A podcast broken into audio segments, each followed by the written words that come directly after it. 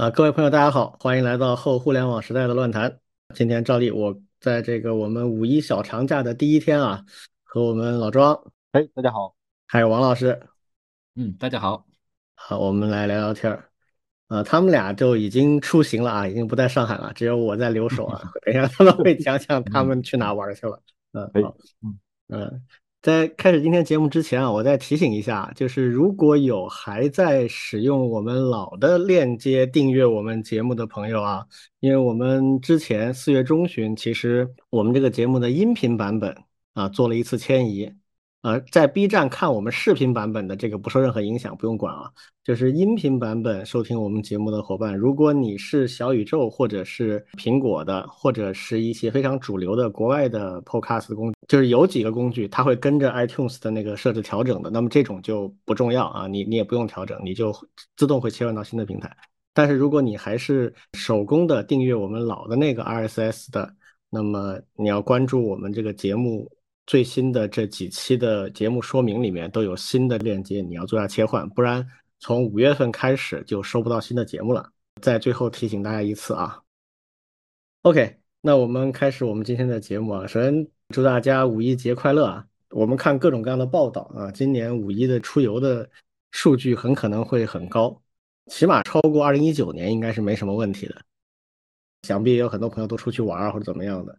我们也来简单说说我们打算怎么过这个五一啊啊！你们两位现在先说说你们 在哪里，在准备怎么过节啊？嗯，我我在武汉呢。啊，回武汉了。我其实是我我其实已经回来两天了，前两天就就回来，其实也是想着错峰。呃，你这个很很明智。对，但是呢，那天其实还是挺多人的，在高铁站，对，包括去的时候。我相信今天应该是人特别特别多了。昨天，昨天应该是高峰。嗯，昨天是高峰，对。嗯，今天应该也不老少。我在我在路上看的时候，嗯，对，其实其实昨天我还在那个中南财经政法大学，其实是做了个报告，因为昨天是最后一个工作日嘛，对吧？嗯，其实很多的小朋友已经都回去了。啊。对，然后学校门口嘛，因为现在烟火气息还是非常非常旺的。对，各种呃美食一条街啊，摆的一些摊呐，对我觉得还是挺挺挺挺，又回到了我们最开始最热闹的那个场景了。今年去武汉玩的人应该也不少啊。对。武汉其实也有很多的一些内容的，对，包括我看那个，嗯，坐车路过的时候，对，很多的像江汉路那种就不说了，很多的一些街道上面都还做了一些装饰，还有一些各种晚上那种各种各样的一些灯，对，现在都出来了。嗯，我因为以前去的太多了，所以现在我去武昌那边的那个市区比较少，但是我听说啊，就是武昌这边啊。把这个长江大桥这边这个上桥的这个地方，嗯，那一那那一圈儿又靠近江边嘛，然后又可以自己走一下那个武汉长江一桥，然后这一圈周边还有好几个庙啊、寺啊，还有一些博物馆啊什么的 啊，其实就在那个中南财大的那个本校的那个地方附近，对的对的，本校区的，对的，现在搞成一个景点圈了。对的，是个网红打卡点了，现在是哦，是吧？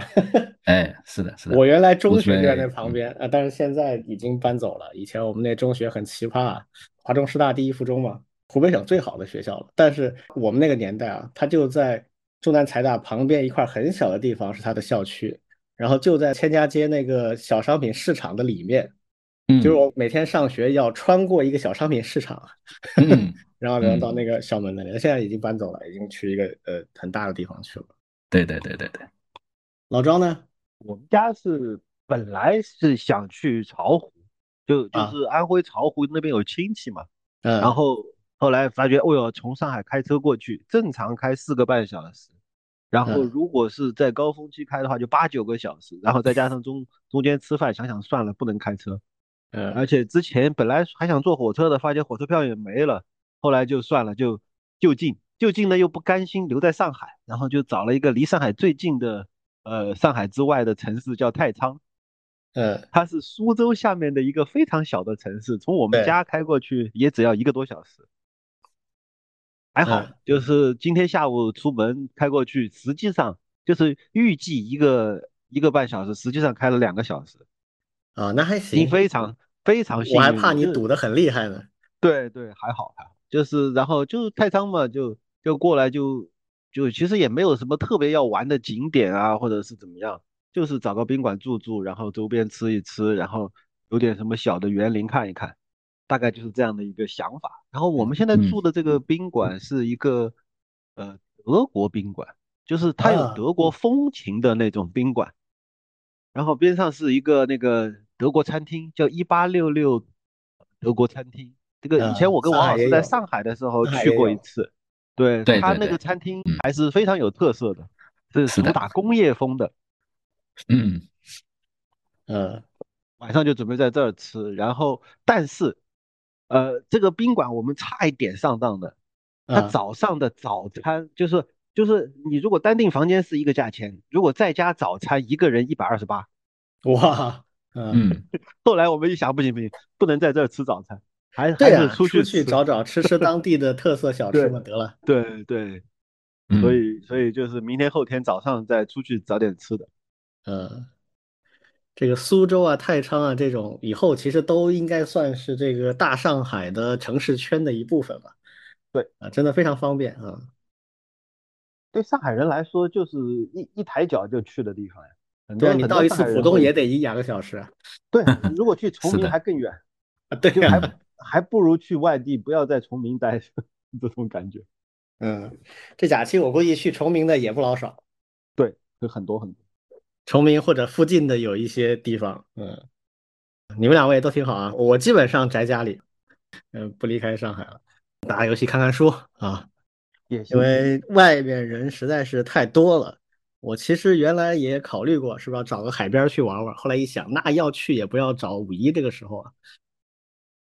今年五一，反正等节后大家注意看吧，应该会有一系列的统计数据出来。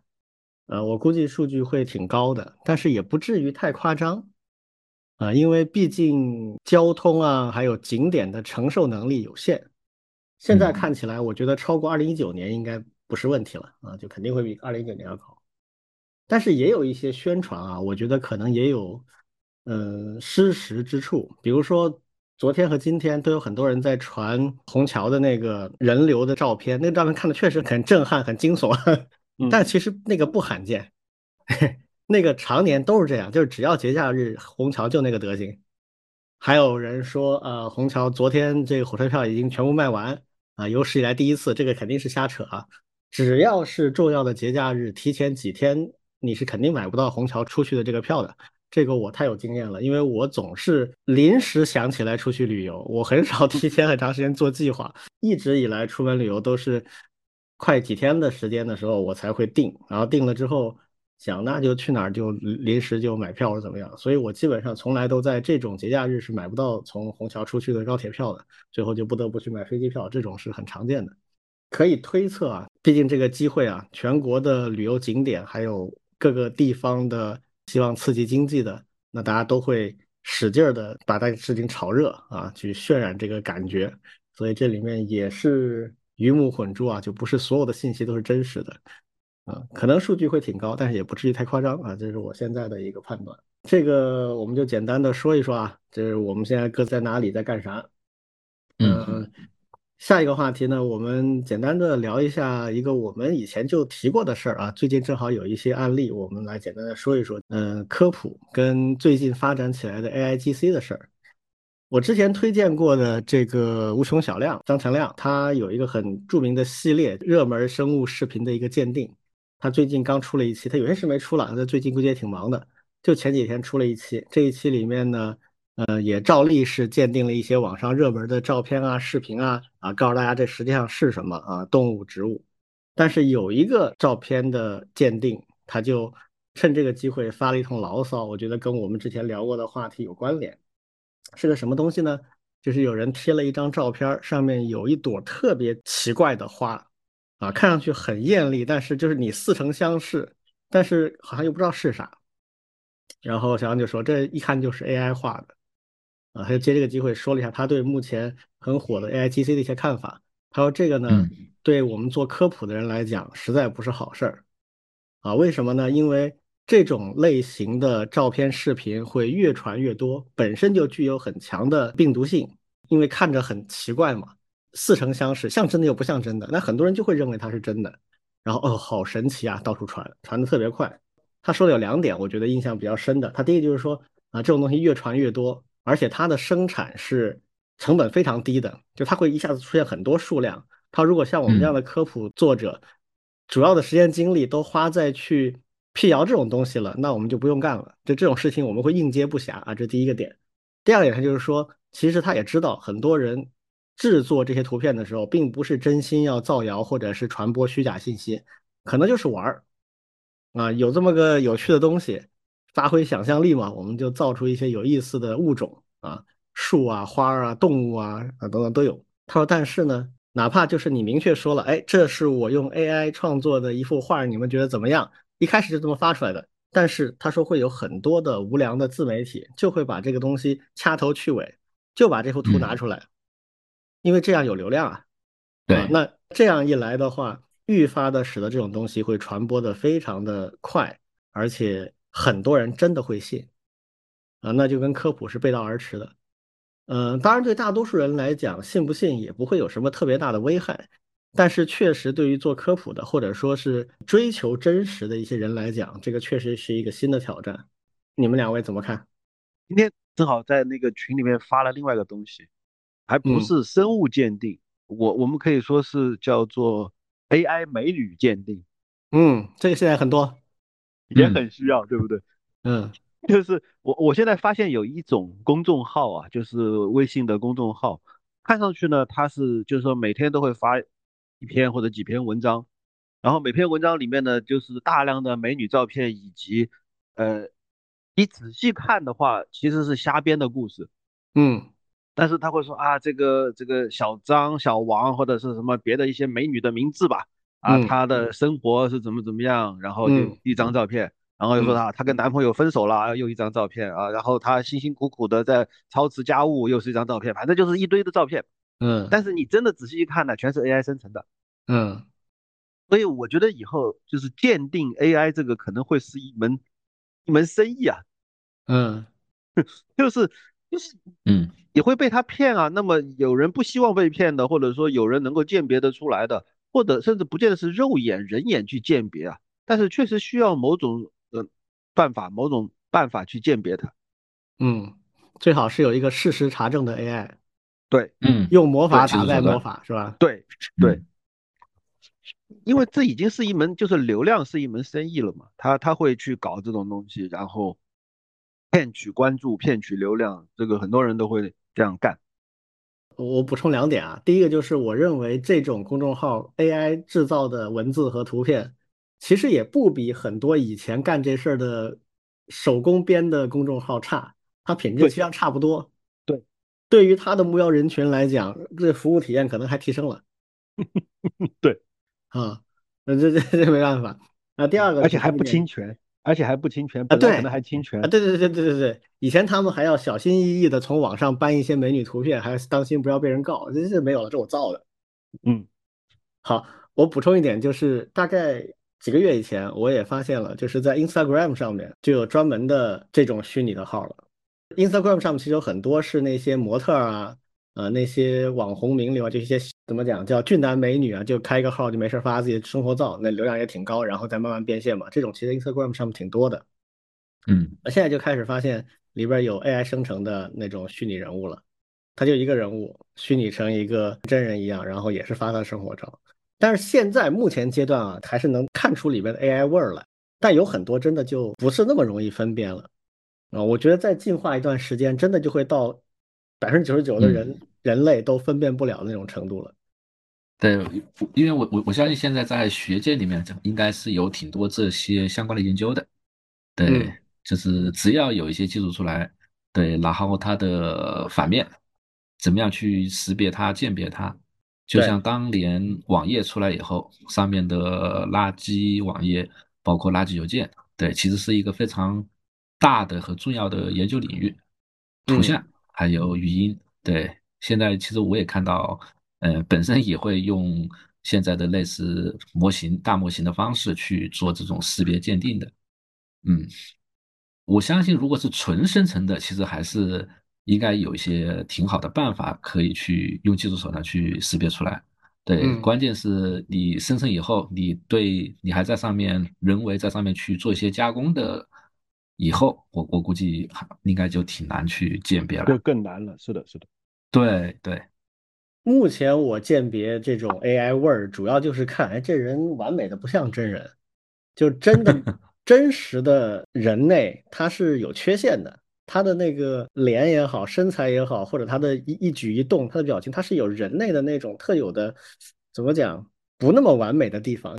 是那么规则，不会，它不会那么规则那么完美。现在的 AI 这个呢，可能也跟调教者有关系啊，就他那个去使用那个引擎的方法也有一定关系。就是他出来的人，或者在光泽啊、平滑度啊，或者是等等方面，说，哎，你给我加两个雀斑，那个雀斑都加的不真实，就是这个还是会有一些东西细微的可以看出来。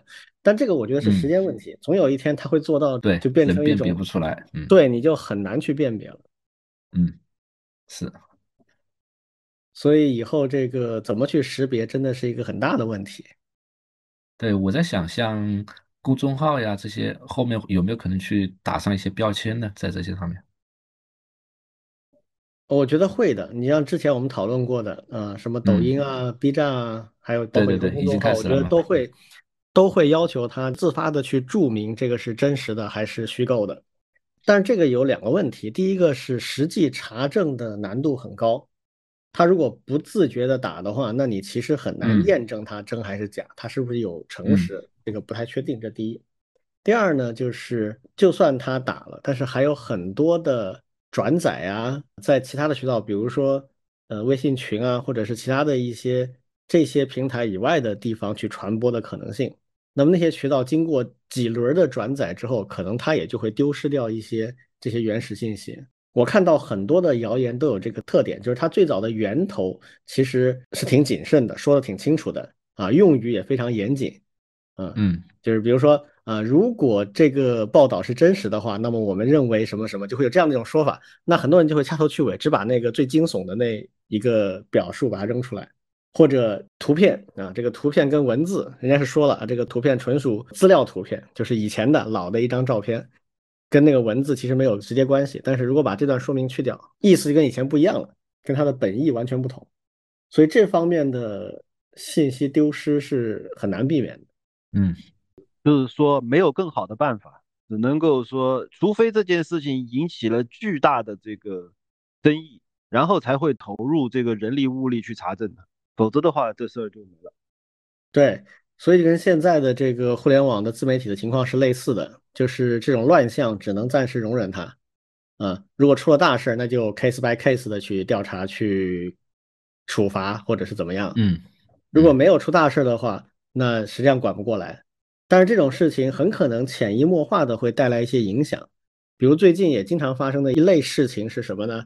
就大家突然一下子觉得自己的记忆错乱了，啊，有人突然说出来一句话，这句话很多人就说，哎。我小时候学的这个话不是这么说的，然后大家都去翻自己小时候的教材，很多翻不到了，也没法求证了，啊，到底原作里边是怎么说的啊？大家就莫衷一是，大家各持的不同的观点就达不成一致了。实际上这件事情不难啊，就是原文到底怎么样是怎么样就怎么样了。但是传播的时间长了之后，所谓以讹传讹啊，那最后就没事了。这种事情好像现在真没什么好办法。所以这个话题我们就简单的提一下啊，实际上也是我们以前聊过的话题，我们的观点也一直都差不多。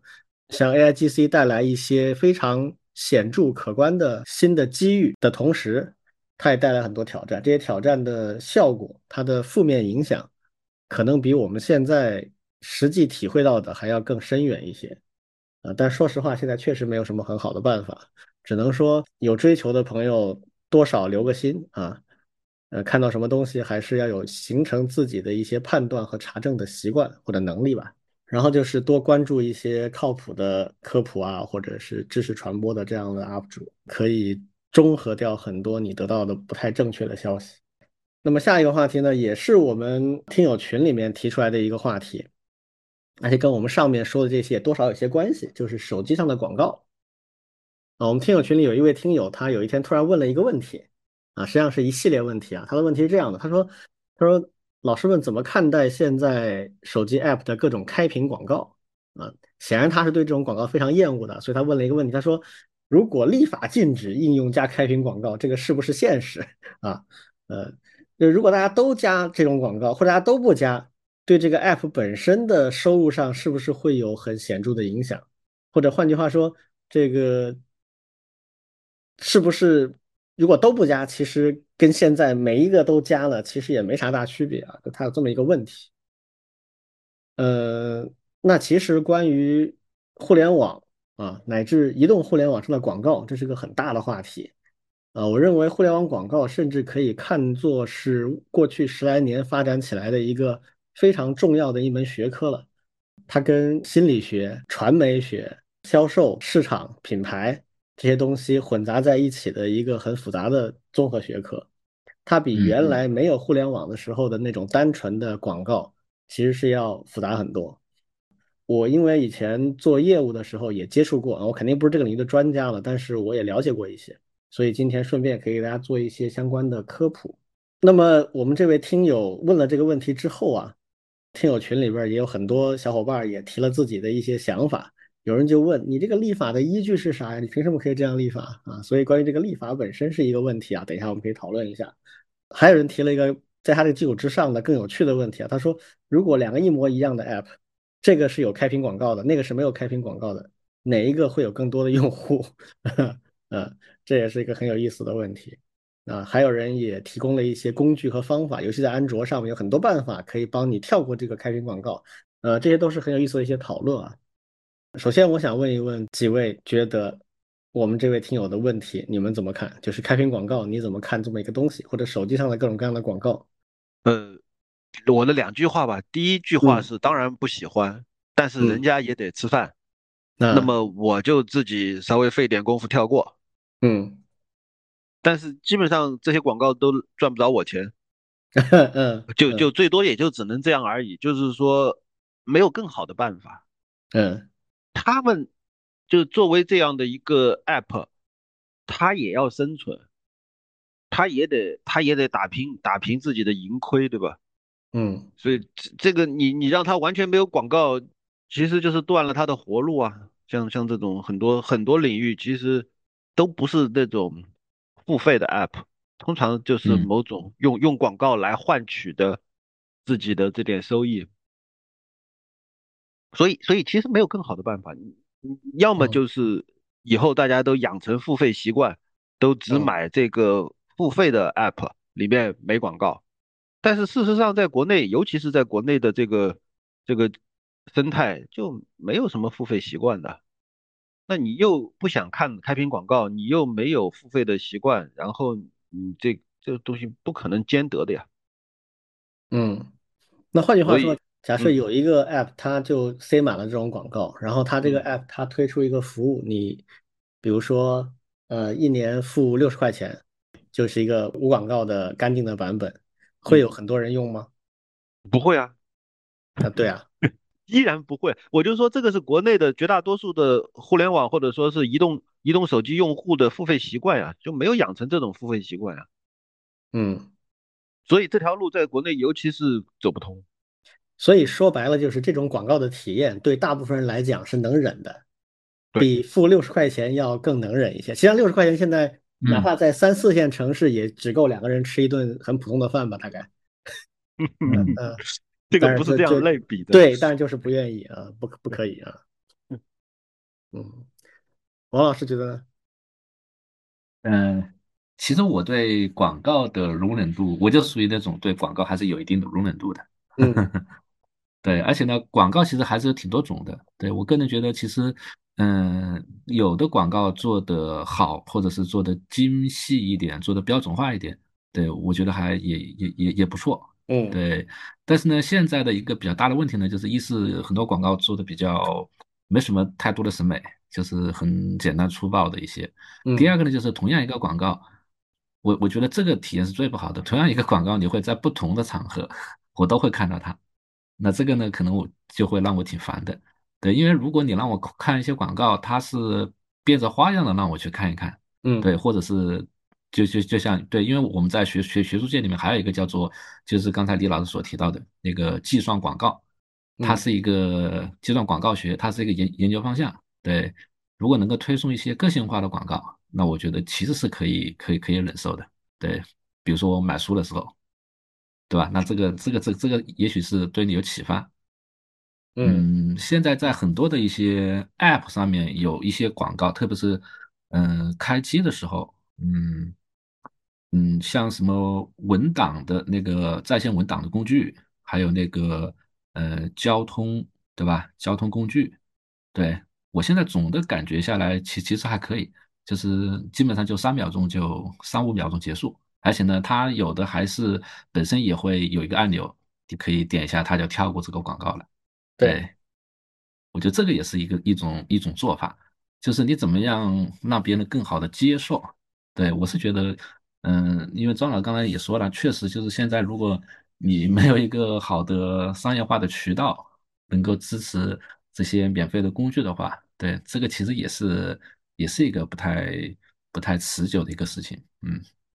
嗯，王老提到刚才这个开屏广告上的跳过啊，这个是有故事的，我跟大家讲讲这个事儿的历史啊，很有意思啊，还有故事哈。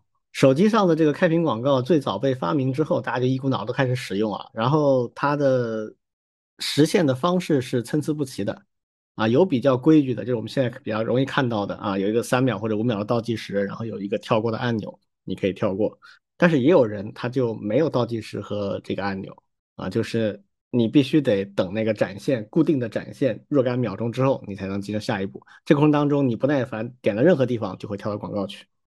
呃，然后这个乱象就很多，很多人就会投诉啊。当时的主管部门可能被投诉的烦了，于是就组织各大厂商开这个会，说：“哎呀，你们这样不行，我们要定一个规范啊，以后这个地方呢必须得有倒计时，而且必须得有跳过这个按钮，否则就是违规啊，我们就把你下架。”所以这是国家干预过的，不然的话不是现在这个样子啊啊！这是第一个，嗯，这个好，这个好，嗯，那大家就被迫要实现这么一个功能，对吧？必须有倒计时，必须有跳过按钮。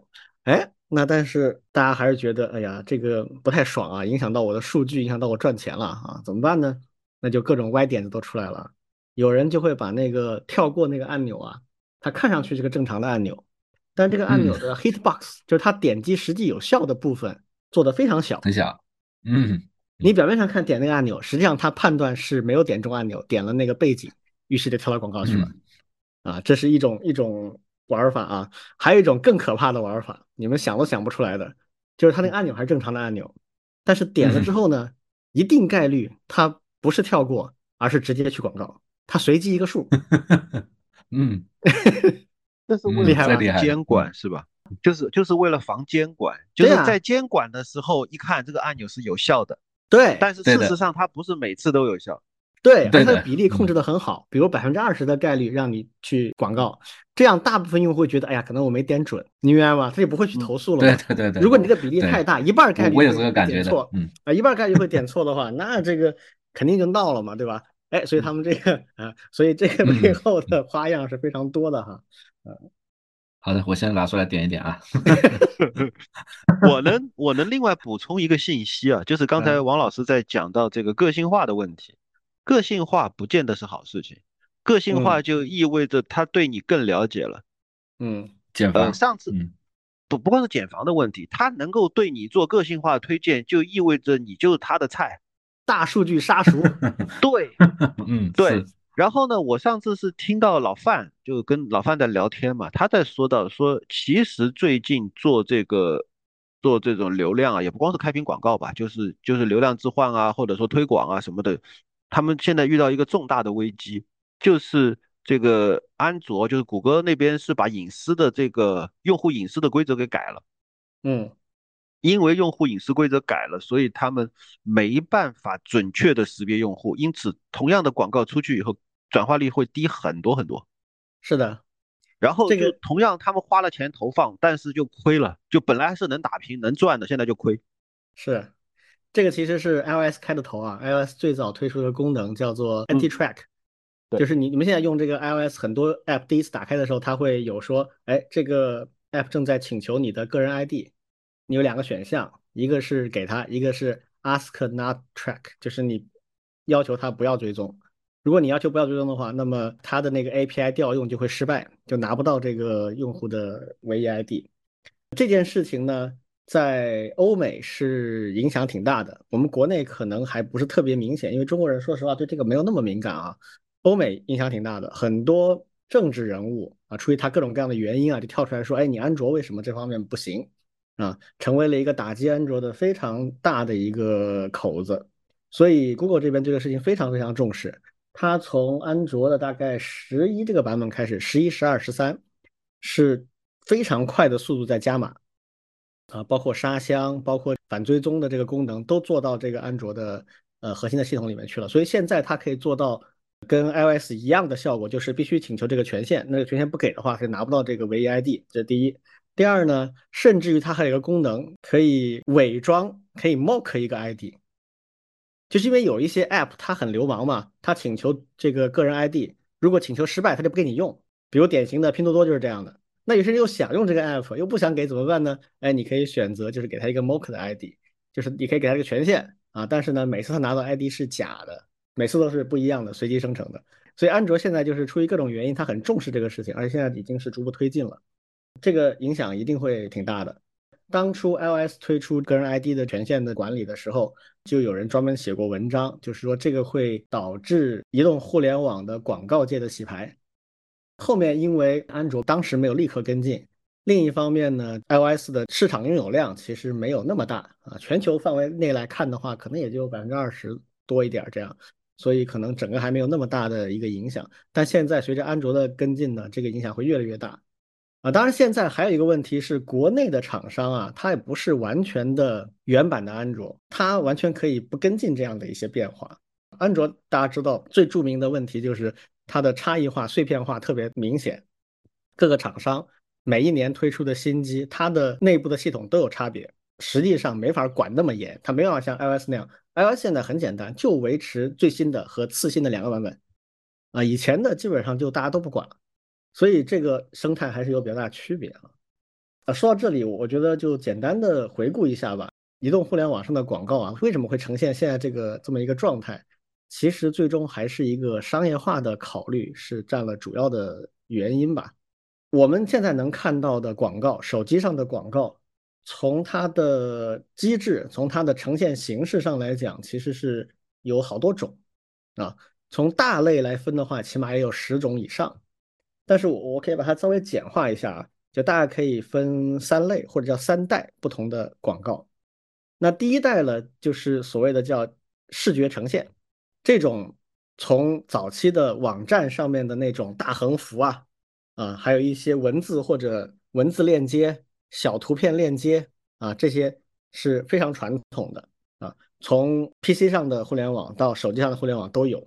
这个时代有很多很多的技术就被发展起来了。这个东西实际上是源自线下的啊，跟互联网没有任何关系的线下的传统的广告行业啊。你比如说，我们以前没有互联网、没有手机的时候，你去看的广告，要么是电视上的广告，要么现实当中就是大的广告牌子。啊，或者是商场外边的这个 LED 显示啊，那这些通通都是所谓叫视觉呈现。视觉呈现的一个特点就是它跟你显示的位置和时间成正比啊，你这个位置上好，你这个显示的时间长啊，这个效果就会相对强。好，那么到了手机年代之后，又在我们刚才说的那些横幅啊、文字啊、图片链接的基础之上，又扩展了一些新的东西，比如说插屏。就是你在使用某个功能的时候，突然跳出来一个广告，你必须点叉把它叉掉，否则的话它就占据了你主要的位置，但不是全屏啊，是一个主要的位置，这叫插屏广告，插入的一个小屏幕。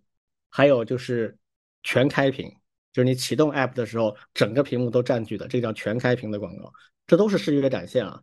还有一类比较特殊的就是在视频里面出现的，又有两种，一种叫视频贴片。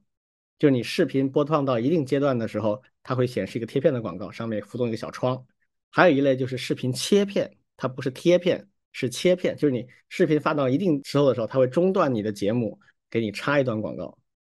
啊，所有的这些我们都把它看作是叫视觉呈现，它的特点就是它在你的视觉关注度的上面会给你很强的一个提醒，然后会一段时间控制你的主视觉。这一类广告呢，它重的是呈现，就是能在多少人面前展示这个广告啊，然后吸引你去点击或者采取下面的行动啊，这是第一大类啊，或者我称之叫第一代。那么第二代呢，跟这个就不一样了。它就是所谓的信息流的广告，把广告伪装成正常的内容，然后插到一个连续的信息流里面去。这种特别常见的是在微博啊、知乎啊、贴吧也有很多。就是它在正常你看帖子或者是看里面的评论的时候，它会插一条，哎，这一条它有很小的字儿标明是广告，有的甚至不标啊，但它是广告。这种呢，就是呃伪装成内容，然后混杂在信息流里面啊，像 Instagram 啊、抖音啊也有这样的东西。这是第二代，它是插在你的信息流里边了。然后第三代呢，就是现在最主流的了，通过直播啊、视频啊，还有一些文章啊，里面做内容植入，就是我们俗称的软文。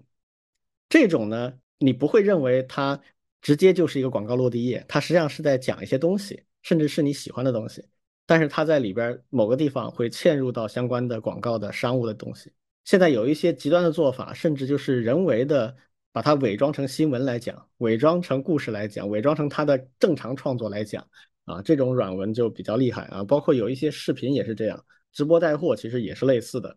你比如说，我去采访《流浪地球》的主创团队，然后过程当中卖他们的电影票，这个其实就是现在最强的一种内容植入的模式。这些所有的广告的方式，我们以前其实都做过相应的研究啊，包括一些数据上的一些分析。正常情况下啊，从统计角度来讲的话，视觉展现的广告的效果是最差的，转化率是最差的。信息流的这种呢会好一些啊，内容植入的转化效果是最好的。但反过来说呢，它的虽然转化率最好，但是它是很难铺量的。它基本上就是针对很特定的一个人群去投放的。而视觉呈现这种，它是无差别的巨大的人群的投放，但转化率很低。这个低不是说百分之几啊，百分之几算很高了。这种视觉展现通常转化率都是万分之这种数量级的，但是它的基数很大，所以它仍然是一个很重要的一个投放的方式。那具体到这些方式，它实际的效果怎么样，能赚多少钱？那这个就涉及到广告的计费和营业模式的问题。广告计费模式呢，也可以大概分三类。啊，一类呢就是所谓的按展示计费，就是我们讲的 CPM，那就是叫 Cost per Thousand Impression，就是叫做一千人呈现。这个概念听起来很怪啊，什么叫一千人呈现？这实际上就是从传统广告业里面来的。传统广告业我刚才说了，就是广告牌啊，还有一些大屏这样的一些呈现。那这个呈现到底怎么定价呢？啊，这个西方。整个商业模式发明广告这么一种模式的时候，哎，就有聪明人想出了一个办法，就是用叫做人群的影响力，通过这个来进行定价。比如说，我在这个街区的这个地方放一个大广告牌，这个位置啊，这个地点每天的人流是，比如说五万人，那么我这里放一个广告牌，放五天，那就是五乘五万人有二十五万人的呈现，啊，这就是你在这里放五天的价格，就按二十五万人来算。啊，我转过角去那个街区，那个地方给你放广告牌，那个地方呢就人少一些，一天只有一千人，那你放五天呢，就只有五千个啊人群的呈现，那价钱可能就是只是这边二十五万人的五十分之一，他们就通过这种方式，就说我这广告能呈现多少人来收费。那至于呈现给这个人之后，他实际上看没看见，他看见之后有没有记住，他会不会采取行动，我都不知道，我也追踪不了。这个在线下广告里面，这是客观现实，没办法的。互联网和移动互联网的广告发展起来的时候，最早也是采用这种方式。就我只要想办法把你这个广告的这个图片或者样式呈现出来，给多少人看到，我就按这个去收费啊。所以这是 CPM 的逻辑。那很快大家就发现，在互联网上跟线下不一样，在互联网上要呈现海量的人群太容易了，太廉价了，这个东西很难鉴别它实际的效果啊，就跟很多很多因素有关。我在这个网站上展现一百万人，跟在那个网站上一百万人次啊，这个可能实际上我就完全不一样。我两边都付一样的钱，这个就很难搞嘛。哎，于是后来这个包括广告主，包括一些广告商业的平台，他们就开始想，我们不如往前走一步啊，只有用户点击了才算钱。那于是这个就出现了 CPC 啊，叫 Cost per Click。那这个就比 CPM 要更加精准一些，因为毕竟我主动点击，说明我有兴趣。那很快大家会发现，这个 CPC 也被污染了，就是我刚才说的，它会误导你点击。就我点击了之后，可能。不仅我不是真想点击，我是被骗进来的，而且实际上我点击一次被骗进来一次之后，我会更痛恨这个广告，啊，我会以后就特别防着它，你反而有副作用，所以 CPC 的价值也开始直线下降，啊，于是后来就有更多的人开始要考虑另外一种更直接的计费，就是所谓的叫 Cost per Action，啊，就是只有特定行为我才给你计费，或者 Cost per Sales，就是销售，也就是说我只有在产生了特定的转化，比如说我在你投完广告之后，从这里来的有多少人下了单，或者有多少人在我这里下载了程序、下载了 App，啊，或者是多少人到我这里来之后注册了会员，反正我描述一个特定的 action，一个特定的行为，我记录到这个行为之后，我才给你计费，啊，这就是后来的 CPA 的这种计费方式。那么大家就可以理解了，就是 CPM 量最大，但是转化率极低。啊，CPC 好一点啊，但是仍然不够好。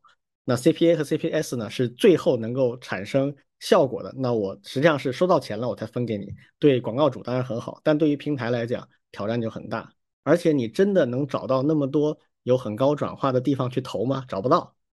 你为了提升你的销售，你不能只去找那些 CPA、CPS 的广告，太少了，满足不了你的需要。你还是要投一些海量的那种东西，就形成了一个很两难的局面。好，那么我们国家的，就像刚才老庄说的，我们国家的整个互联网发展起来，就是伴随着“免费”这个词，巨多的服务内容都是以免费的方式，或者我们说是以免费的这个噱头去扩大它的影响，慢慢成功的。所以它这个时候要退回来的时候就非常困难。那它免费怎么办？就靠打广告。广告实际效果怎么样？它怎么提升它？那就只能靠精准推荐，提升它的广告精准度，这样它才能收到更多钱。因为广告主也不是笨蛋啊，一开始 C 按 CPM 付你钱，后来发现效果很差，那可能最后按 CPA 付钱了。你转化不行，你就很难赚到钱。那你怎么形成转化呢？就需要了解这个用户。所以我们国家这方面的发展的很快啊，就包括个性化推荐啊，还有大数据分析啊，等等等等，这是我们的互联网厂商很拿手的一些东西。但确实呢，后面就会出现另外的一些弊端，就像刚才我们也提到的，大数据杀熟啊，呃，一旦广告的底层所依赖的一些关键的东西，比如像对用户身份的识别，这个用户身份的识别在互联网老的互联网的时代，主要靠 cookie，就是你浏览器上面的一个 token，啊，每一个浏览器有自己独立一个 token，这个 token 是在浏览的过程当中会被记录下来，所以我知道这是谁在访问我，对吧？那在移动互联网时代，这个 cookie 已经不存在了，啊，每个 app 都是各自独立的一个体系。我这个 app 要想识别每个人，那这个就得依赖于刚才我们说的手机底层的一些 ID。那这个 ID 如果被操作系统卡死，或者用户出于自我的隐私保护不给你的话，你就很难识别。现在的广告行业，我个人认为啊，为什么大家会看到另外的一个领域飞速的崛起，就是通过。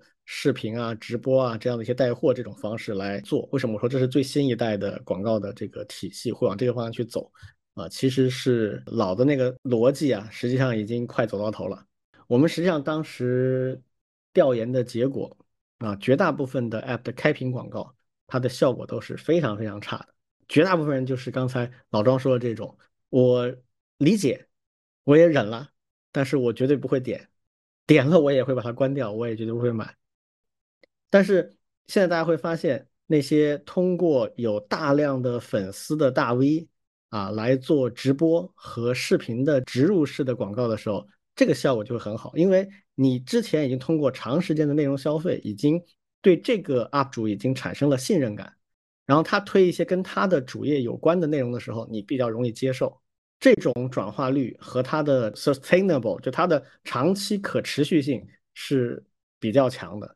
那回过头来，回到我们听友问的这个问题啊，就你们怎么看？索性就大家都把这种老的通过法律或者什么方式把它禁止掉，这样到底可不可行？是不是对这个商业的环境其实也没有太大的负面影响？你们怎么看？这个可能吗？关键不在于形式，你禁掉的形式，其实你禁不掉的是，呃，背后的逻辑或者说背后的手段。有一个俗语，不知道大家有没有听说过，叫“从南京到北京，买的没有卖的精”。这这个这个话其实有一个非常朴素的真理在里面，就是你永远玩不过那些一门心思想赚钱的人。嗯，他他一定会比你更深入的去琢磨这件事情，怎么样让你心甘情愿的把钱掏出来。那么在这个过程当中，说实话，我我可能说一个政治不正确的话，就是所有的广告。反正他想赚你的钱，他一定是在在这个合法和非法的边缘游走的，因为因为越是靠近非法的那个边缘，越是有可能更容易赚到你的钱。比如说某种耸人听闻，耸人听闻到了一定程度就是虚假宣传，嗯，但是呢，他只要不踩过那条线，就就是一个很好的广告，嗯，比如说我现在会经常看到的开屏广告已经不再是文字了，它是一个视频。而且是真人演的视频，嗯，然后就就像给你讲故事一样的讲一个短故，很短的故事，大概的意思就是说啊，你你下载我这个 app，你还能赚钱，就类似于这样的故事，然后还有一些小小情节，这些东西说实话就是在骗钱和和正常的广告之间游走的东西，嗯，这是这是呃怎么说呢？所谓叫做道高一尺，魔高一丈吧，永远不会真的结束掉的。嗯，所以，所以我我觉得在这种事情上面，国家当然啊要要出台，或者说要不断的完善这个相关的法律法规。真正能保护自己的还是消费者自己，就是你能不能你能不能看看得出来看得穿，然后能不能不要上当，不要贪小便宜，不要什么动不动心动就点进去。嗯，这个这个其实所谓呃怎么说呢，食色性也，人家。利用的这些广告所利用的就是你那点原始冲动，嗯，要么就是好看俊男美女，对吧？要么就是赚钱，要么就是刺激，要么就是新奇的体验，诸如此类的，无非无非就就引诱你点进去的就是那点东西。嗯，呃，这个说实话，就消费者自己保持清醒，可能是第一位的。对，所以你刚才说这个，我们国家确实有一刀切的先例的，比如广告法里面规定不能讲第一，这个实际上是一种一刀切。有一些人家确实是第一的，也不能宣传了。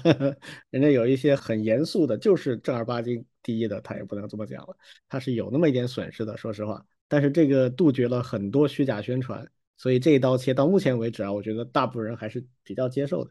那至于说像开屏广告这种，实际上我觉得它可能是另外一个点，它不光是骗的问题，而是。到底这个开屏广告有多大程度上有效？啊，这个就很难讲，因为我自己的发现，就刚才王老师说的一样，这广告的品质还是差异挺大的。我现在看到的，比如说 B 站的开屏广告，相对来讲品质还是好一点，就没有那种特别乱七八糟的。但有一些呃微博啊或者这种，它有的时候开屏广告那个上限跟下限差特别远，有那种很高大上的广告，但也有一些特别奇怪的，就是不论从那个。呃，制作的品质还是从它的实际内容来讲，都参差不齐，就很奇怪。按理说，一个成熟的平台，它的广告其实应该是分级的，比如说开屏，它必须有相当的品牌性才能放在开屏的。啊，那种信息流嵌入的呢，相对来讲最好是跟用户的爱好有关的。但是有一些那种 banner，就是我们叫做横幅，那横幅的这种广告，它相对来讲就随意一些。但是呢。它会保证在一定的位置，所以这样应该本来是应该有一些区分的，但有些时候这个开屏广告就很很差，基本上没有任何效果的。王老师觉得呢？对我倒是觉得没有没有太大必要把开屏广告这一类全部禁掉，而且呢，我我在想啊，就是作为一个产品提供方，对吧？他应该多多少少也会有一些，嗯，也有也有一定的自由或权利去插入一些信息，对不对？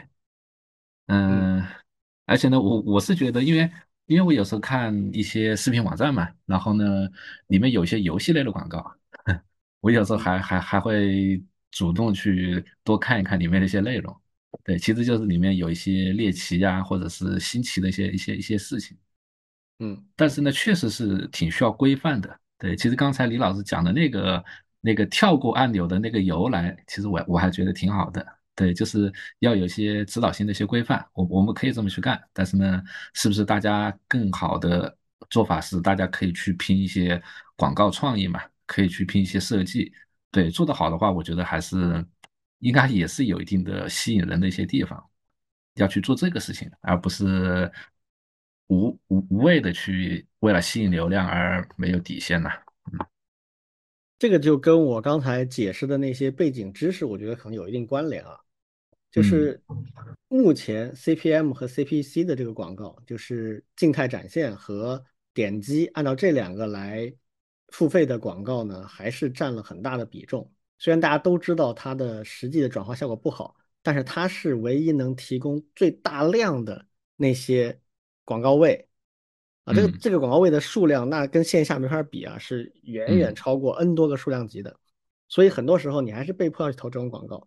那投 CPM 和 CPC 的时候呢，它就不管你实际效果了，它就只用把它放在最多人看到的地方，然后尽可能的吸引甚至骗人去点击就行了。只要它展现出来了，强制你看到了，或者强制或者诱使你点击了，他钱就收到了，跟后续影响就没关了。你实际上痛恨它也好，你被它吸引也好，对广告商来讲，就是呈现这些广告的那个平台来讲，已经毫无关联了。因为他知道只有我这有这么大的量，你要去投那个更好的 CPA，那就那些公众号啊，跟你对口的公众号就那些，你哪怕你有一个亿的广告费用都投不出去，就没有那么多给你投，这就变成一个死锁的问题。它本身的效果不被关注的情况下，用户体验甚至于对那个广告主，就是投放广告的那个想卖东西的那个品牌来讲，其实也没什么好处，但是他又找不到更好的办法。所以现在你看，很多优质的品牌主，他实际上就在努力的找自己的办法，培养自己的，比如说大 V 来做直播和视频的带货。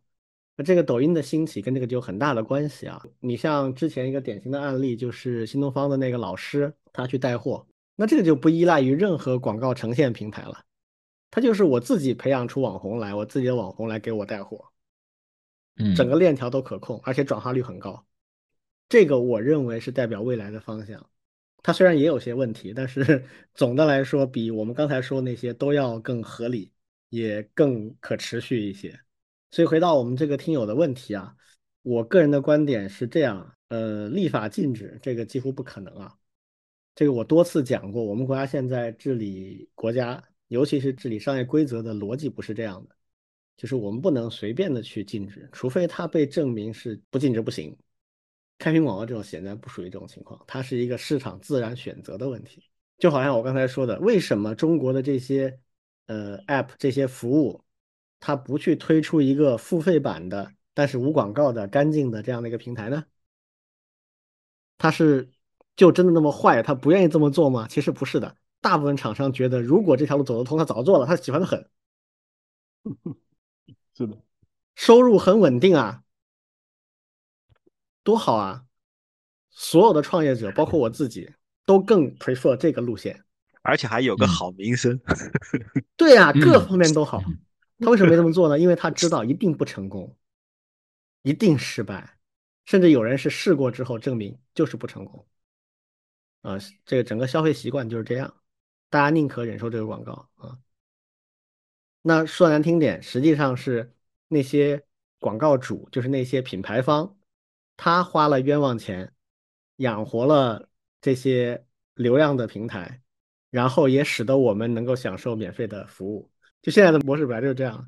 那什么时候才能改变呢？就是所有这些品牌主觉得这个已经这条路不走了，我我我不花这个冤枉钱了啊，我自己想办法去建立我的品牌，或者我自己去开线下的门店啊，或者我推自己的 app，或者我推自己的网红来给我带货。或者怎么怎么样，反正他走到一条路，这条路是不用花这种冤枉钱去投这种无效广告的时候，那么这个模式才会改变啊。所以这个不适合公权力介入啊，这是我个人的第一个回答啊。呃，第二个问题说，大家都加广告和都不让加广告，在收入上是不是会有影响？当然有影响啊，因为所有的这些 app 它很可能主体收入就是这个广告啊，除非就是它能找到其他的盈利模式。互联网上的盈利模式只有这么几种，我跟大家讲，广告是最主要的一个模式，第二个是内容付费或者服务付费，啊，就是你是不是愿意为特定的内容和特定的服务交钱，可能是会员制，也可能是一次一次买单。总之就是你愿不愿意为内容和服务付费，这第二。啊，这条路现在有一些已经走通了，比如说视频网站，还有像音乐的服务啊，国内的这几个现在基本上算走通了，虽然还处在盈亏边缘，甚至还在亏本，但是基本上这些收入已经占他们大头了。还有一个很特别的就是游戏，游戏本质上呢，按理说应该是算内容和服务的付费。但现在越来越怪的点在哪里呢？很多游戏它其实不是卖它的内容和服务，而是卖一个赌博赌来的东西。呃，这个其实是很奇葩的一个状态。呃，大家都在里面去抽卡啊，抽出来的卡比较强，这个算不算是内容和服务付费呢？某种意义上讲也算啊，提升了你的体验嘛。但是它其实不算真正有意义的开发出来的内容，它的成本很廉价。啊，但这个赚大钱啊。比如说某著名的跨平台游戏啊，去年的全球的收入是十七个亿美金啊，一个游戏就是靠抽卡的。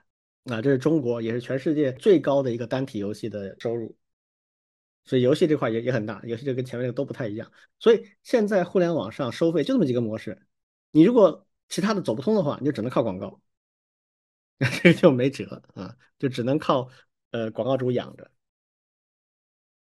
呃，所以这个回答就是收入肯定是有影响的，而且这个是一个产业级调整啊，它不是一个简单的可以呃通过法律来一刀切的，一刀切会很严重啊，后果会很严重。至于另外的朋友问的这个啊，一模一样的 app，一个加广告，一个不加广告，如果一个加广告，一个不加广告，而且都是免费的话，那不用讲啊，肯定没有广告那个人会用的比较多啊，但是不会这么干嘛，他那个把广告去掉了，总要有点成本代价的吧？你你总要付出一点成本的代价，那你怎么去平衡这个成本呢？至于有些我们的听友推荐的一些工具啊，大家可以自己去搜索和摸索。就像我们刚才说的，我呃理解你要赚钱啊，打这些广告，但是我能忍受，但是我不喜欢。那是不是可以就是用一些工具把它跳过去？这个呢，就个人自己看了。我个人不太用这种工具，原因是我不喜欢。比如说刚才说那个李跳跳这个工具，它是模拟一个点击操作，就是相当于帮你去点那个跳过。啊，这个东西呢，我个人不会用它，因为它虽然很多人用，而且应该也没什么大问题，但是我不用的原因就是我不太喜欢这种模拟点击这种操作，这个是有潜在的安全成本的。就是他点击这个跳过这个按钮，他帮你点了，他还会不会帮你点别的东西呢？你不知道啊，这个就比较难讲。当然我知道他应该问题不大了啊，他应该还是一个比较 正常的一个 app。当然也可以就是更厉害一点，你 root 之后自己写点脚本把它。定义一些规则来把它屏蔽掉，这些都可以自己去做，就随便你们了，这这也不重要了。OK 啊，关于手机广告的这个话题，两位有什么要补充吗？嗯，没有了，没有了。好，那我们下一个话题来聊一聊，看上去要消失了的天涯社区啊。上个礼拜发生的事情，就是天涯社区突然就不能访问了。虽然实际上天涯社区也名存实亡也很长时间了。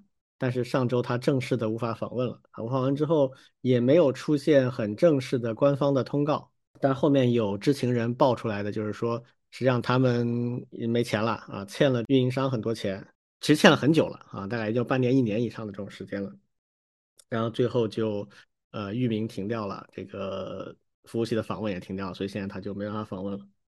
截止到现在为止，我还没看到官方的说明。这样的事件其实还不少。我前天听到一个小一点的，有一个叫 VG Time 的一个游戏的资讯网站啊。VG Time 在刚刚诞生的时候，我还挺喜欢的。它的网页的设计、功能的设计、排版都很有品位，跟一般的那个布满了广告，然后呃文字、图片都非常难看的那些游戏资讯网站相比，真的是一股清流。而且它早期一些游戏的原创的一些攻略做的特别好啊，我还挺喜欢的。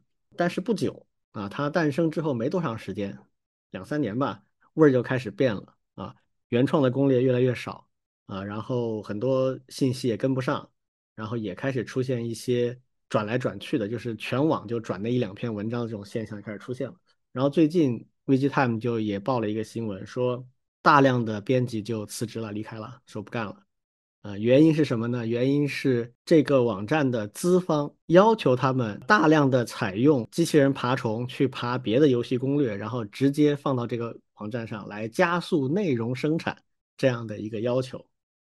啊，这个不知道大家听明白没有啊？听明白。就是呃，国内的游戏攻略特别明显，就是你搜一个游戏，然后搜一个问题，你会发现搜索引擎第一页全是一模一样的文字。嗯，各种各样的网站上都是同样的一段话，而这一段话往往没有深度，就是往往其实不解决你的问题，就是小编编出来的，就是表面上解决了问题，实际上不解决你真的想问那个问题，而且全网都一样。这说明我们现在的原创攻略已经非常少见。我知道的原创攻略比较多，就只有一个地方叫贴吧。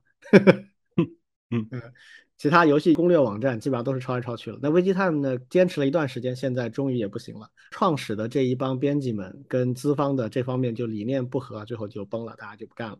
所以这个网站估计以后也没戏了。虽然现在还没有像天涯这样就消失了啊。其实传统的论坛也好，内容的网站也好，其实。慢慢的都发展的不是很好，天涯走到这一步也是一个时代终结啊！你们怎么看天涯的这个事情？其实可以跟几个事情放在一块儿看。前段时间还有一个新闻，我不知道你当年泡不泡这个西祠胡同啊？都去过，都待过，但是我不多，西祠胡同泡的不多，其实。对，我也泡的不多，但是我后几个顶流啊。对我后来是认识了那个西祠胡同的创始人响马。对对对，我们都认识的。对，然后然后才知道他是一块钱就把那个什么网站给卖了，是网站卖了还是域名卖了，反正就不干了呗。这是这是一个，另外还有一个，其实是我泡的最多的是网易 BBS 啊，那个也火过很久。对，我在网易 BBS 是从一九九八年到二零零六年，泡了八年。嗯，然后后面我不去了，在后面他就关了。所以天涯我还算是没那么多感情的，只是只是去看，但是真正伤感情的是当年的网易关掉了以后比较伤感情。但说实话，整个的，就是就是我们当年在互联网其实都有一个相当于是自己老巢一样的，就是我最常去的是哪儿，那就是我老巢，其他地方我是游客，或者说我哪怕我注册个用户我去逛逛，那也行很少说话，对，心态也是游客的心态，就是。像我们这一帮老互联网就是老网虫嘛，现在就现在都不叫网虫了，当年的老网虫，对，就是就是老巢，一个一个的老巢被端掉了。可能有些人的老巢在西祠没了，有些人老巢在天涯没了。像我的老巢，曾经两个地方，一个是这个网易 BBS，一个是 Java i 都没了。嗯，所以所以对我来说，这个我的 BBS 时代很早以前就已经结束了。这这个要说感想，就是就是整个这个怎么说呢？时代时代结束了，这个这个整个的翻篇了，玩 玩网络或者说是这个 网网上冲浪的这个，这又是一个老词，网上冲浪的这个时代已经过去了，这就是我的感想。嗯，挺感慨的。自古二楼，对，自古二楼出人才。对对啊，这个是老论坛时代的名言啊。对的，就是因为因为那个时候都是在这些平台上面去看一些八卦嘛，而且呢，很多的一些事情都是从从，特别是像包括咱们今天主角天涯都会从它里面爆出来的，对吧？哎，对，其实和现在的整个移动互联网还有内容生产。还有各种形态，对，其实都是有关系的，对，包括我们刚才那个开屏那个电商那个广告的模式，其实也是一样，对，就是这些平台要持续发展，对，一方面有新的事件、新的平台会新的技术和它竞争嘛，第二个呢，就是怎么样把商业化持续的做起来，对，这个其实也是也是一个挺，嗯。确实是一个挺时代的一个翻篇了。这个老庄刚才讲个人的老巢啊，这个我很有感触啊。那个时候，那个时候上网没有现在这么多事儿可做，说实话。嗯，所以逛论坛是主要的一个一个方式。我那个时候逛的就是程序方面的，呃，早期有那个 TPL，然后后面就是 Java i。嗯，本行以外的，那个时候也挺多不同的这样的各种各样的 BBS 和论坛。我逛的最多的是猫扑啊，啊，还不是这个天涯，天涯比猫扑晚一点。但是我那个时候逛的那个猫扑，跟现在就后来大家就是猫扑出圈以后那个其实不太一样。早期的猫扑其实是一个比较另类的次文化的一个社区，啊，就是最早其实也是游戏啊，那是游戏的论坛，比如像 NGA 啊，就是魔兽争霸的那个主题的论坛，还有像猫扑啊，其实都是游戏为主的。后来才开始，那游戏迷嘛，有很多都有一些很另类的创作欲和创作能力，所以猫扑上就经常有一些很特别的，在别的地方看不到的一些创作。比如后来很出名的有几篇文章，我现在都记得，一篇叫《手机掉到马桶里》。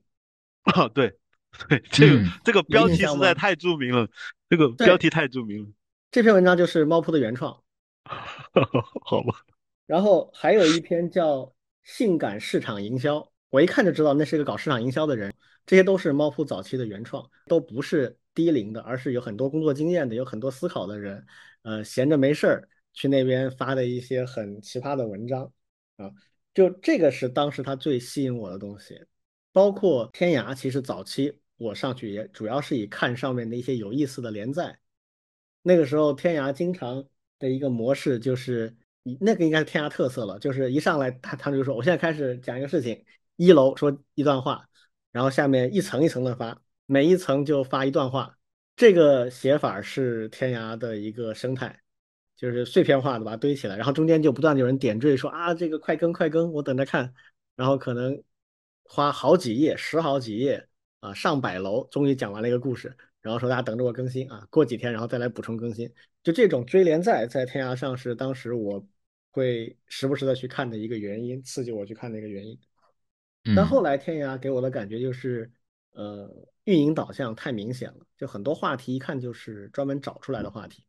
我当时认识天涯的一些运营的人啊，他们就跟我们讲说，他们很擅长的就是去挖天涯上那些著名的热贴，然后从里面找到一些模式，然后人为的制造类似模式的一些变种啊，重新开新的话题，这个是他们运营的一个套路了，变成。哎，那个事情是不是发生在天涯的？就是当年有一段时间魔兽要停服，然后就搞了一个非常奇怪的一个，好像到到处都在呼唤一个家伙的名字啊什么的，什么什什么回叫你回家吃饭啊什么的，还有印象？有，但我不记得是哪里的源头了。对，当时就是说，因为因为就魔兽要停服，然后怕这个热度热度跌下去，完了以后就搞了一个非常无厘头的事情，然后它居然就火了。对，是的。是的，好像是贴吧，好像好像还不是，还不是天涯吧？好像就是在那个什么吧里。清了，我记不清了。好，你有可能是贴吧啊，有可能是贴吧。对，贴吧跟天涯的区别在于，贴吧一直没有破圈，因为它小圈子更加的内聚一些。嗯，就破圈的实际上少一些。那贴吧破圈一般都是很奇葩的一些事情。呃，就是什么李毅吧啊，这个集体出征啊，还是什么，就 类似这样的，这就就更更更行为艺术一些啊。对 对，嗯，猫扑的问题是后来大了，它出圈之后呢，来的人一下多了，多了之后，原来那些偏游戏、偏极客的那种风格就变得就很淡了。然后猫扑的主要的创始人就把这个大杂烩就扔出来，他就不管了，他没兴趣去搞一个这么大的广泛的。但是猫扑其实是在我们互联网早期是发明了很多梗的，比如说 BT 这个缩写就变态了，嗯，这个其实也是猫扑最早做的，而且猫扑最早的时候就把这个社区看作是一个代表了 BT 文化的一个社区，就是我们要变态一点，我们要跟一般人不一样一点，就有那种调调在里面，嗯，但是后来这种东西就被冲淡了啊，那么后面也就没那么有意思了。所以这些老的社区，它都因为它最早的诞生往往是个人兴趣驱动为主。那么，当这个个人兴趣，先不说你赚多少钱，当你吸引了足够多的人来围观和一起参与的时候，它必然就会变味儿了。那要么你就转型，啊，那就变成跟你的初衷关系不大，但是慢慢的开始做商业化转型了；要么就是你坚守原来的那东西，那你就做不大，你就必然会一轮一轮的。洗啊，洗到最后你就实际上做不大了。这个最早的 A 站跟 B 站其实也有这个味道。B 站能做今天这么大，其实很多人骂他们这个 CEO 啊，但是说实话，他商业化转型是成功的，否则现在 B 站早没了。天涯还有一些出圈的事儿，我现在想起天涯就只想起一个事儿了，就是那个联合光子大楼啊，这个是也是天涯几个出圈的大师里面的一个。就当时有一个雪亮军刀啊，一个用户，他在一个呃，首先是光子发了一个贴，说主要是描绘日本如何发达先进之类的事情。雪亮军刀就在下面回复了，说呃，中国大概会在十几二十年之内会超过日本的 GDP。这个事儿发生在二零零几年吧，零五年、零六年那个时候，我记不清了。啊，实际上中国 GDP 超过日本是二零一零年，啊，就当时预计说十几二十年，大家都不信。啊，不信的结果就是盖了一个当时天涯上最高的一个楼啊，后面历史叫联合光子大楼。啊，当时普遍大家都认为不太可能，那这个后来就成了历史文物了，很多人会回去 拜一拜的。但确实，那个也代表了当时的天涯，我觉得一个很出众的，也很好的一个点，就是它的用户多，而且很真实的能反映大家的观点，啊，这个也是不容易的，可能算是当年的见证最高水平。对，就是一个出圈了的见证话题。对，嗯，这下天涯就彻底消失了。基本上，我现在掐着指头数一数啊，就是连载有专门的所谓叫站长时代啊。就是各种各样的站长去开自己的小站，然后小站发展起来。比如像，呃，小马他们搞西祠胡同，那也是站长。呃，包括我以前的东家也是从一个校园 BBS 起家的。还有像铁血论坛，啊，就是军迷的一个论坛，后来转行卖电商，卖各种各样的军事相关的货品去了。就是这都是当年站长时代，站长时代就是每个人都可以建站，每个人可以把自己的兴趣放到网上去，然后吸引同行来讨论。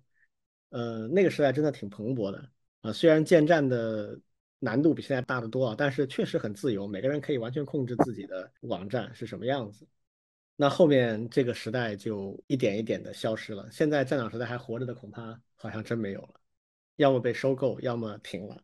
这个事儿，反正我们简单的属于缅怀一下啊。这个时代过去就过去了，也没什么大不了的。核心的问题，其实我一直在讲的一个问题，还是就是我认为互联网上需要那种需要沉淀和认真思考和讨论的这样的一种地方，而这样的地方现在就很少很少了。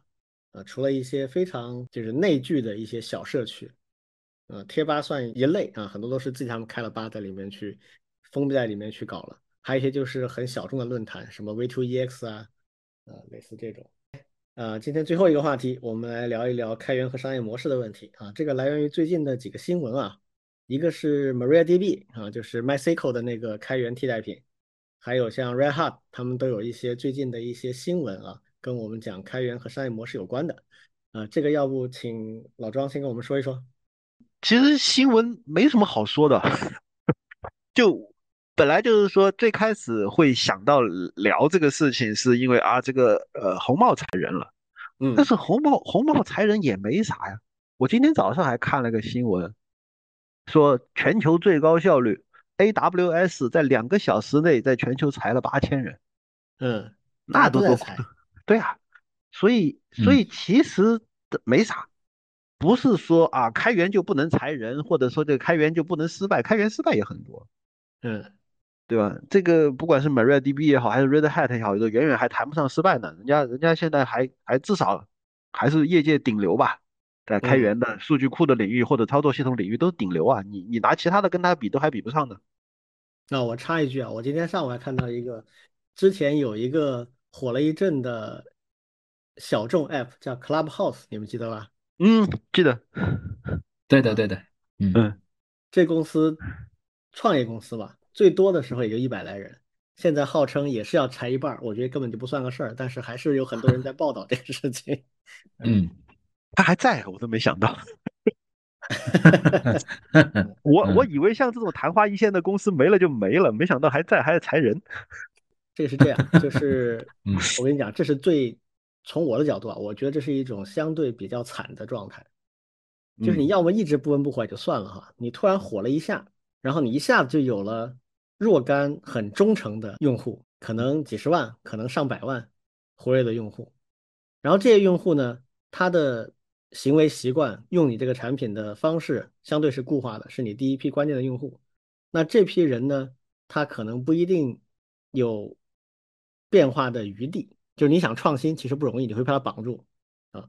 然后呢，他对于你开拓和创，就是开拓和尝试商业模式呢，帮助其实也不一定是正面的。但是你又会陷入一种状态，就是你觉得我还不错，我有这么多活跃的用户。你原来就五六个人、十个人创业，你有了这批用户之后，你必须扩张到一百人，然后你的成本就高居不下。但是你被绑死之后，你的商业模式开展就没有那么顺。但是你想做大又很难，有个名人提携一下，让你一下子爆发一把啊，当然给了你成功机会。但如果你的模式打展不开的话，这反而可能成为一个很沉重的包袱。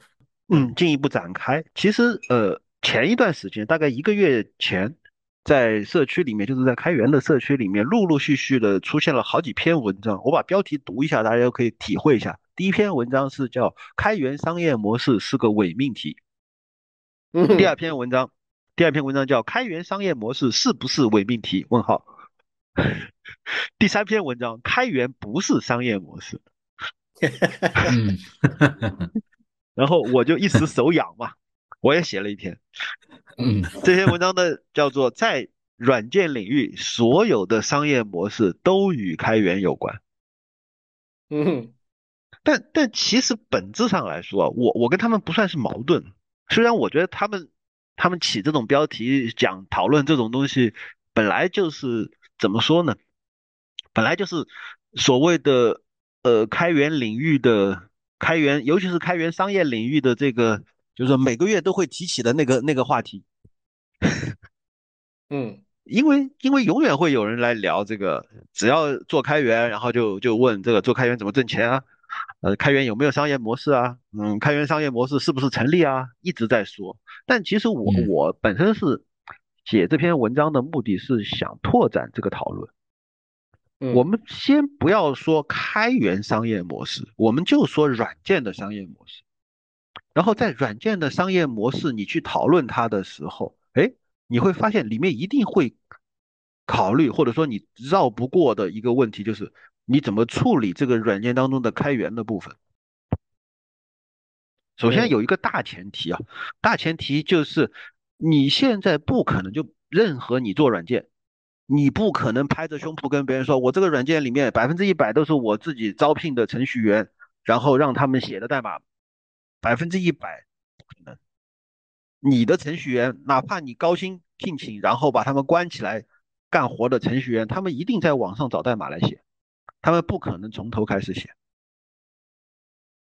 更何况他写出来的东西还要运行在开源的平台上，还要依赖于整个开源的生态，还要跟整个生态打交道。在这个过程当中，你的企业。或者说你你所做的，不管你做任何软件，你一定会需要考虑到其中的商业呃，就开源的成分，你怎么你拿它怎么办？要不要考虑它的安全性？要不要符合它的这个开源的 license？要不要回馈社区？要不要更好的跟社区打交道？这些都是必须考虑的问题。那他所有的这些问题，我们再回过头来讨论什么叫商业模式。商业模式在我看来就是有一个非常简单的，呃，解释就或者叫定义吧，就是你想清楚怎么赚钱呗，然后当然你还得想清楚怎么省钱，能能赚钱能省钱加在一起，你你这个你这个企业就是一个健康的企业，就是一个健康的商业模式，就是一个健康的商业生态。那么这个背后你肯定得考虑开源的问题。那么。那个发发暴论的啊，这个开源不是商业模式，开源商业模式是个伪命题。所有的这些暴论，其实我觉得都不成立。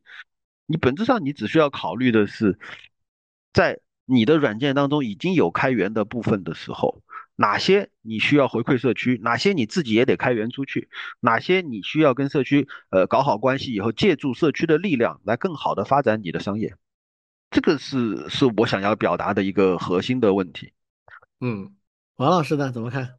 一个大的点其实就是今天只要是从事软件行业，对吧？相关的开源肯定是绕不过了。而且呢，在国内，我们其实又挺需要，不光是一些核心的软件，还有软件企业、软件产业能够很好的发展，那大家就会看到它背后的商业化。对，因此呢，对，因为我和庄老师都是都是深度参与。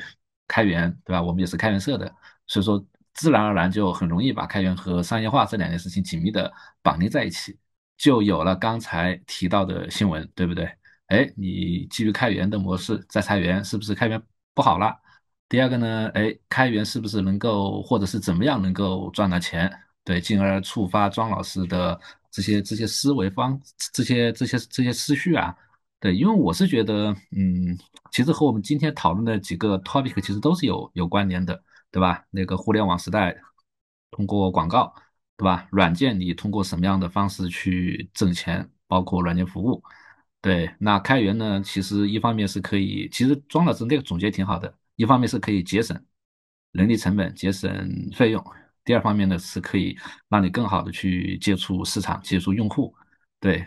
我我反正一直觉得开源实际上是一种很好的，能够让你去设计商业模式的一些一种一种工具或者是一种思路吧。对，那你怎么样更好的去用它？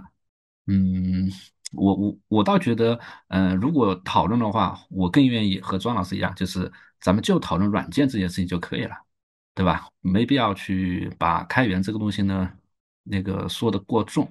就是怎么考虑软件服务、软件这件事情怎么样去挣钱，对不对？不管你是开源的还是不开源的，还是你里面的你某些部分是作为一些开源的一些策略，对，因为今天在整个软件竞争这样一个时代，特别是有了云，有了那还有了 GPT 以后，对，那软件怎么样去去去挣钱？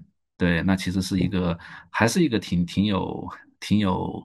挺有研究和挺有创新创新的一个一个方面，对我是觉得开源，因为它确实能够给你打开很多的一些一些思路嘛。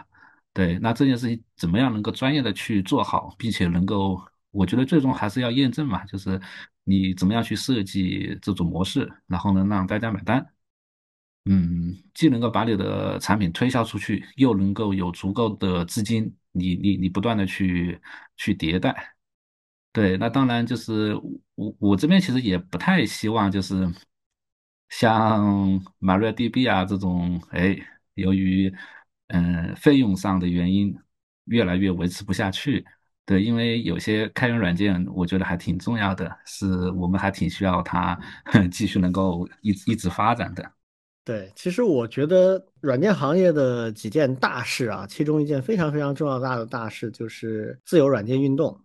自由软件运动后来又分支出了开源的这一整套的东西，这个东西它最大的价值其实是为全人类提供了一个可以自由使用的高质量的软件库，这个相当于就是呃一群理想主义者强行均贫富了，因为有这一点，才有了后来软件行业、互联网行业几十年的狂飙啊，否则的话根本不可能的，软件的连编译器都掌握在少数的商业公司手里。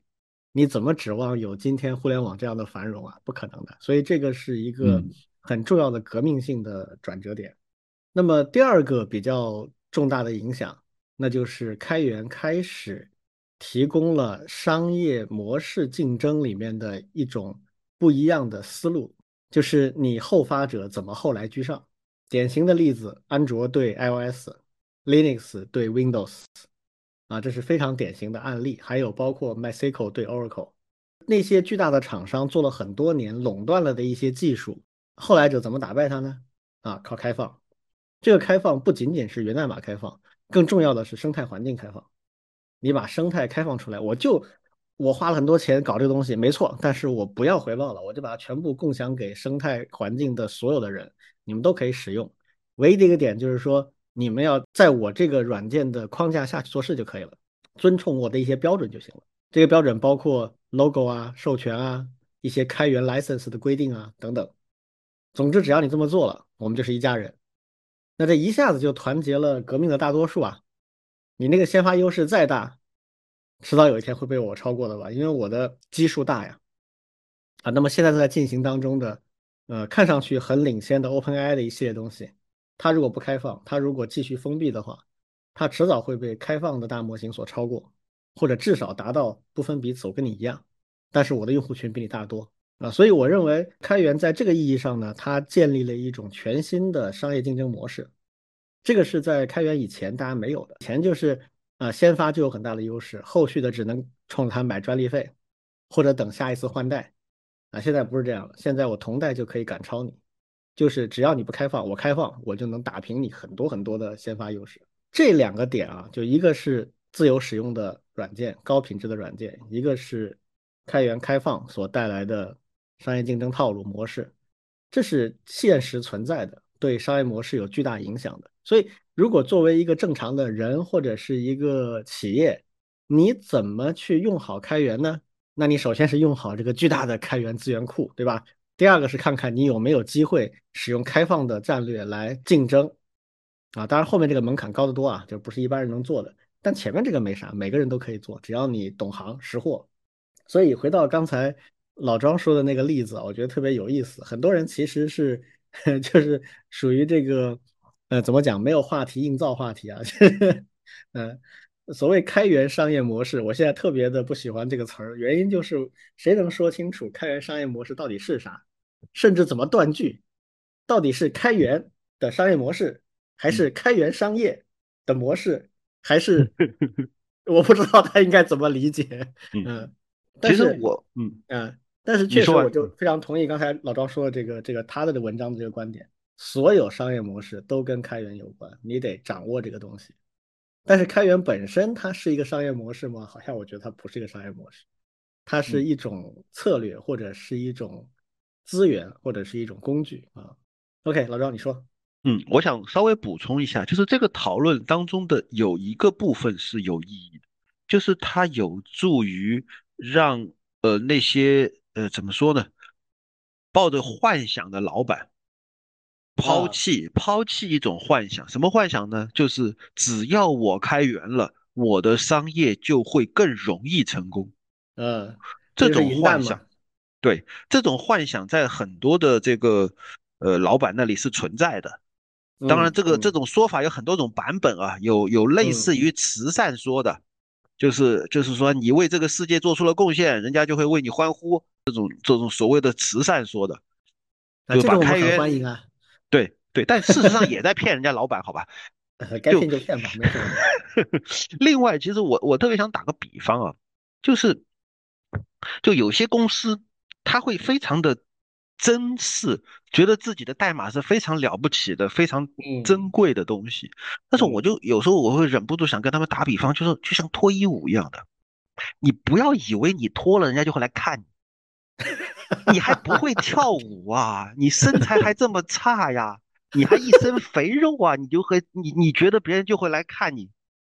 嗯，你自你自己你自己衣服穿的好好的时候，别人还有点神秘感，觉得哇，这个说不定挺厉害的。嗯嗯，对吧？但你真的，一旦代码都已经开源了，别人一看，哦，原来就这样。嗯，还自己还挺宝贵的，还觉得多了不起的东西，其实没啥。嗯。而且还老板还想不通呢，说我都开源了，怎么就没人来关心呢？怎么就没人来给我代码做贡献呢？嗯，就是这样的一种呃，对于开源的幻想，我觉得是需要打破的。嗯，没有银弹啊。对，如果你原来的商业模式没有竞争力的话，开源本身并不能改变这一点。对，嗯，确实是这样。而且，嗯，怎么用好？就是你有什么东西可以值得开放出来，你开放出来之后，人家会趋之若鹜。如果没有这个东西的话，那他对你的帮助，我估计也就没啥。本质上，开放战略就是我把我一些东西拿出来免费分享，来换我想要的东西。我不知道你们记不记得，当年这个盛大也曾经轰轰烈烈的搞过开放的这个运动啊。当时因为创新院的这个地位很特殊，又集中了一大批大牛，所以呃，集团一直很希望我们对开放的这个运动。给予足够的支持。嗯，我我记得我在两个场合讲过几乎一样的话，一次是在集团的纪委会上，呃，当着乔哥的面讲的；还有一次是乔哥到创新院来专门讲他们的开放战略。嗯，然后我们这边也有代表发言。其实我说的意思是一样的，就是啊，我们做开放，我们这是一个肯定是一个很好的一件事情啊。但是我们要思考的是，我们把什么拿出来是大家都会趋之若鹜的。因为开放本质上就是我把我的东西免费的分享给所有人，但是在这个过程当中，你们能为我们做出贡献。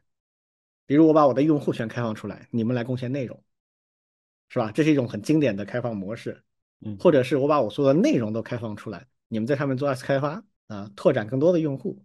你不可能空手套白狼。你说我打一个开放战略的旗号，然后大家都就都把自己的用户接入到我这里来，用我的账号登录，凭什么呀？所以其实本质上还是一些基本的商业逻辑啊。开源本身这两个字并不能成为银弹。对，OK，那关于这个话题还有什么要补充吗？嗯，没有了，没有了。啊，那我们今天可能就是这些内容了啊。好，好，谢谢大家。好，谢谢，再见，拜拜。